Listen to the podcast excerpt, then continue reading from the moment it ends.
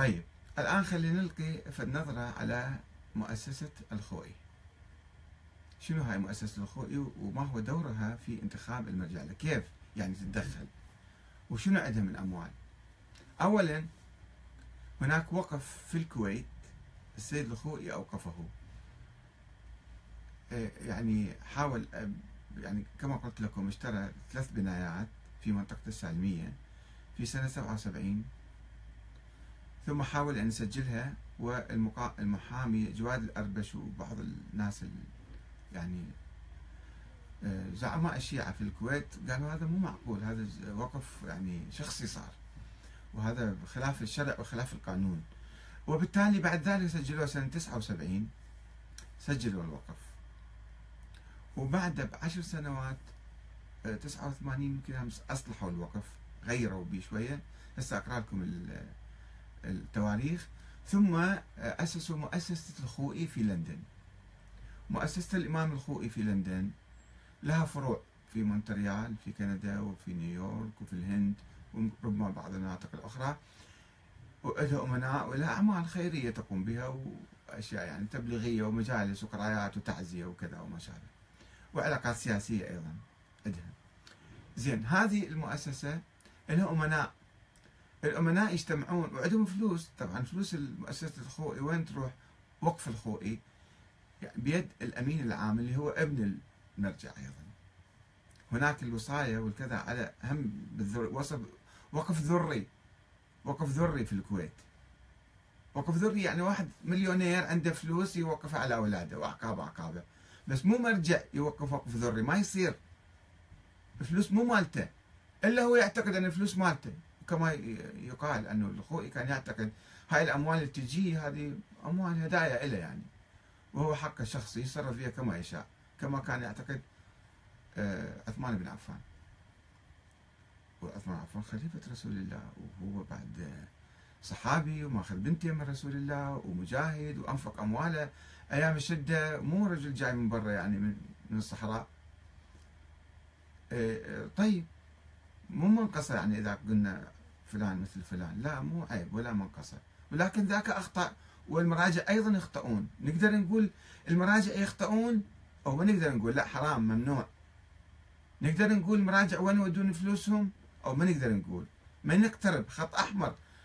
هذا مو يعني تشكيك بشخص معين ولا إهانة لشخص معين ولا محاولة يعني آه، الإساءة لشخص معين. هذا وضع عام. الآن في ملايين إذا مو مليارات تدخل هالمرجعيات. وبلا حساب ولا كتاب.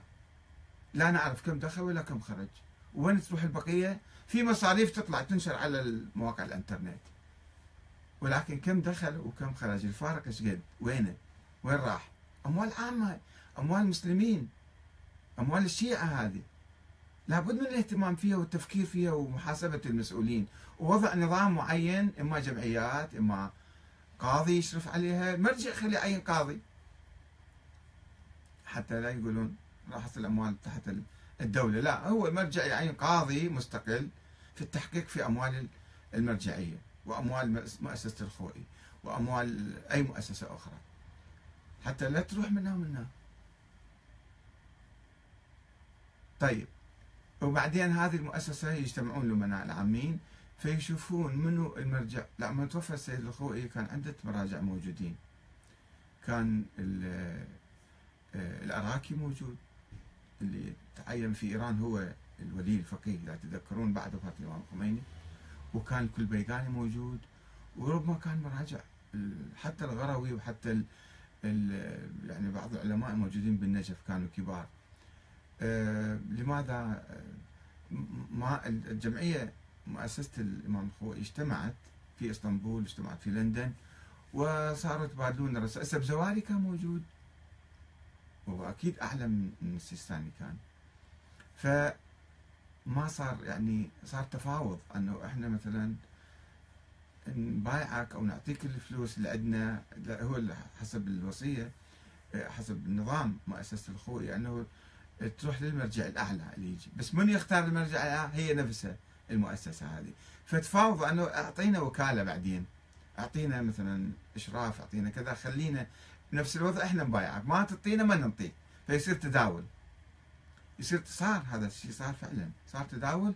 بعدين أنه ورا سنة سنتين مثلا آه، أعطوها للسيد. توفى السيد كلبي يعني وتوفى السبزواري وتوفى فلان فاجوا أعطوها لفلان. وهذا قالوا إيه أنتم أبقوا على كما أنتم عليه. وعين السيد عين الشيخ آه، محمد مهدي شمس الدين مشرفا وما قدر يسوي شيء طبعا. لا قدر يشرف ولا محزنون وبقت المؤسسة عندها أموال. الوقف اللي بالكويت اللي ما ندري إيش صار بعدين. بس أول شيء ب 77 كانت ثلاث بنايات. ريع البنايات يصب في حسابات بنكية. ويقال هناك مزارع للشاي في كينيا وتنزانيا ويقال في الهند ويقال في كذا. هاي ما نعرفها ما متأكدين من عندها. بس ثلاث بنايات بالسالمية هذا أكيد خو. آه طيب الأموال كم هي؟ ما حد ما يعرف كم هي الأموال أموال الوقف ما ينشرون يعني. حتى حتى الوقفية مالت الكويت مو منشورة. أنا بحثت عنها كثير بالإنترنت. حاولت أشوف آه، يعني يعني بتفاصيلها. أنا أعرف بعض التفاصيل.